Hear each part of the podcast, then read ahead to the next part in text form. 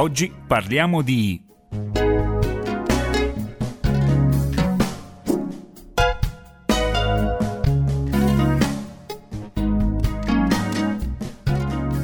Un saluto da Raffaella Coghe, ben ritrovati allo spazio dedicato alla psicologia. Oggi vorrei parlarvi di un fenomeno oramai troppo frequente, il bullismo, che diventa un problema sociale da gestire. Fare il bullo significa dominare i più deboli con atteggiamenti aggressivi e prepotenti, sottoporre a continue angherie e soprusi i compagni di classe o di giochi fisicamente e caratterialmente più indifesi. Sono andata un po' alla ricerca in internet degli ultimi avvenimenti di cronaca denunciati alla polizia, perché ricordiamo che non tutti hanno il coraggio di di parlarne e di denunciare per quanto accade. I carabinieri hanno denunciato lo scorso ottobre tre ragazzi nati in Romania ma residenti in provincia di Milano perché minacciavano uno studente in particolare fuori dalla scuola. La vittima, aggredita più volte, si era recata al pronto soccorso per un trauma alla gamba. Ha poi raccontato che i tre bulli da mesi mettevano in atto angherie destinate ad estorcere del denaro, destinato poi ad acquistare snack e merendine. Ancora nella Gazzetta di Mantova leggo di nove studenti di un istituto che sono finiti a processo per alcuni episodi di bullismo nei confronti delle matricole del primo anno. L'accusa è di violenza privata per aver costretto a fare delle flessioni nei bagni della scuola con il volto rivolto verso la turca e a subire ceffoni nel caso non avessero superato la prova di un gioco che consisteva nel cercare di fermare con la testa una moneta lungo la parete. Questi sono solo due eventi, ma purtroppo la lista potrebbe essere veramente lunga. Dando quindi una definizione diremmo che uno studente, perché questi sono i casi più frequenti e segnalati, è oggetto di azioni di bullismo, ovvero è prevaricato o vittimizzato quando viene esposto ripetutamente nel corso del tempo alle azioni offensive messe in atto da parte di uno o di più compagni. Il bullismo può essere considerato una sottocategoria del comportamento aggressivo, con alcune caratteristiche distintive. L'intenzionalità, cioè il bullo agisce in modo tale da ferire, offendere, arrecare danno o disagio, le sue azioni si protraggono nel tempo, pur trattandosi spesso di coetanei nella relazione, il bullo è più forte e la vittima è più debole e spesso incapace di difendersi. Il bullismo può assumere forme differenti, fisiche, come colpire con pugni o calci, appropriarsi o rovinare gli oggetti personali di qualcuno, verbali, come deridere, insultare, offendere, minacciare, prendere in giro ripetutamente, forme indirette, cioè diffondere pettegolezzi e calunnie, diffamare, escludere qualcuno dal gruppo di aggregazione. Ma eh, è possibile distinguere il bullo? Allora, ci sono diverse tipologie di bullo. Il bullo dominante, le cui caratteristiche sono l'aggressività generalizzata sia verso gli adulti e sia verso i coetanei. L'impulsività e scarsa empatia verso gli altri. Questi bambini infatti vantano la loro superiorità, vera o presunta, si arrabbiano facilmente e presentano una bassa tolleranza alla frustrazione. Hanno un atteggiamento positivo verso la violenza poiché è ritenuta uno strumento positivo per raggiungere i propri obiettivi. La cantante Cristina Aguilera dice: Conosco benissimo il bullismo, anch'io sono stata vittima. E nella canzone Beautiful esprime proprio come possano far male le persone dette dagli altri. Le parole non debbano far male, così dice nel titolo della sua canzone Beautiful. Noi ci fermiamo per ascoltarla. Mm-hmm.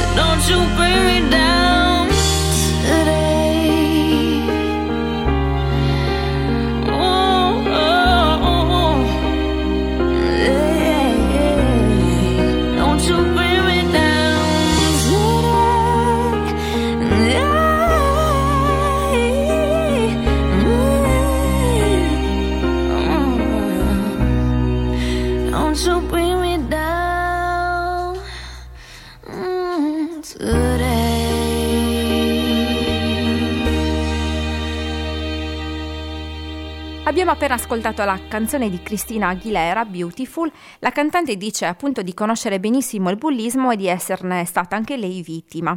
Il bullismo, come dicevo prima, è un fenomeno ormai in larga espansione. La prepotenza del bullo non è dovuta ad insicurezza e scarsa autostima, al contrario si tratta di bambini sicuri di sé, con elevate abilità sociali, capaci di istigare gli altri, hanno buone doti psicologiche, utilizzate però al fine di manipolare la situazione a proprio vantaggio, con un forte bisogno di dominare gli altri. Questi soggetti manifestano grosse difficoltà nel rispettare le regole e nel tollerare contrarietà e frustrazioni. A volte tentano di trarre vantaggio anche utilizzando l'inganno. Il rendimento scolastico è vario, ma tende ad abbassarsi con l'aumentare dell'età e parallelamente a questa si manifesta un atteggiamento negativo verso la scuola. Il bullo eh, è sempre alla ricerca di emozioni forti, estreme, stabilisce con gli altri rapporti improntati quasi sempre sulla prevaricazione. Attraverso una ricerca focalizzata eh, sulla capacità dei soggetti coinvolti in episodi di bullismo di riconoscere le emozioni altrui, si è constatato che eh, la condizione di entrambi appare legata a difficoltà nel riconoscimento delle emozioni. Quali sono invece le caratteristiche della vittima? Le caratteristiche della vittima sono scarsa autostima e un'opinione negativa di sé, i bambini vittimizzati sono ansiosi e insicuri, spesso cauti, sensibili e calmi. Se attaccati eh, reagiscono chiudendosi in se stessi. Queste caratteristiche sono tipiche delle vittime definite passive o sottomesse, che segnalano agli altri l'incapacità, l'impossibilità o la difficoltà di reagire di fronte ai soprusi. Esiste tuttavia un altro gruppo di vittime, le vittime provocatrici, caratterizzate da una eh, combinazione di modalità di reazione ansiosa e aggressiva. Possono essere iperattivi, inquieti e offensivi. Tendono a controbattere e hanno la tendenza a prevaricare i compagni più deboli. Per le vittime si evidenziano deficit nel riconoscimento di specifici segnali emotivi, in particolare relativi alla rabbia. Da un lato tali difficoltà potrebbero impedire al bambino di riconoscere l'altro come potenziale aggressore e quindi di difendersi e dall'altro lato l'incapacità di leggere tale emozione potrebbe ostacolare il controllo del proprio comportamento e favorire l'utilizzo di modalità che finiscono con il provocare ulteriormente la rabbia dell'altro.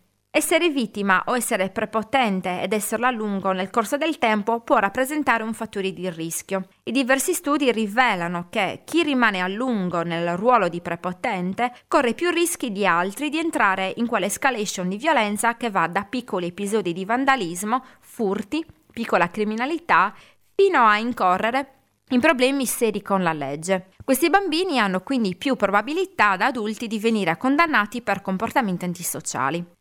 Per contro, chi rimane a lungo nel ruolo di vittima rischia di andare incontro a livelli di autostima sempre più bassi. I soggetti affermano di non valere nulla, non sono capaci di far nulla, gli altri ce l'hanno tutti con me e io non riesco a reagire. A forme di depressione che possono aggravarsi sempre di più, fino a diventare forme di autolesionismo con conseguenze estreme come il suicidio.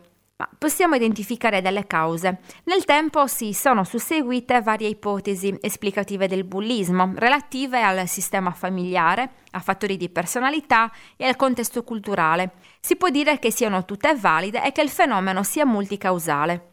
Per quanto riguarda il contesto familiare ci sono due diverse prospettive di studio che hanno preso in considerazione il sistema familiare dei bambini coinvolti come bulli o vittime in episodi di prepotenze. Una prima prospettiva ha indagato la qualità della relazione affettiva tra i genitori e i figli. In particolare ha considerato il legame di attaccamento madre-bambino. È emerso che i bambini con attaccamento insicuro e evitante esibiscono con più probabilità comportamenti di attacco e prepotenza verso i compagni, poiché non sviluppano un atteggiamento di fiducia verso gli altri e si aspettano risposte ostili mentre i bambini con attaccamento insicuro o resistente assumono con più probabilità il ruolo di vittime, poiché hanno poca fiducia e poco stima in se stessi, sono insicuri e ansiosi. Una seconda prospettiva invece indaga gli stili educativi parentali come contesto di apprendimento di regole e valori. Il bambino che vive in una famiglia in cui regnano un'educazione coercitiva, violenza e sopraffazione ha più probabilità di interiorizzare schemi di comportamento disadattivi, si sentirà quindi autorizzato ad utilizzare gli stessi modelli di comportamento anche nelle relazioni al di fuori della famiglia. Al contrario, se la famiglia presenta uno stile educativo permissivo e tollerante, il bambino sarà incapace di porre adeguati limiti al proprio comportamento. Bene, per oggi è tutto. Vi do appuntamento alla settimana prossima, cioè lunedì alle 19.10 e in replica il martedì alle 8.30. Buon proseguimento d'ascolto sulle frequenze di Radio Claritana.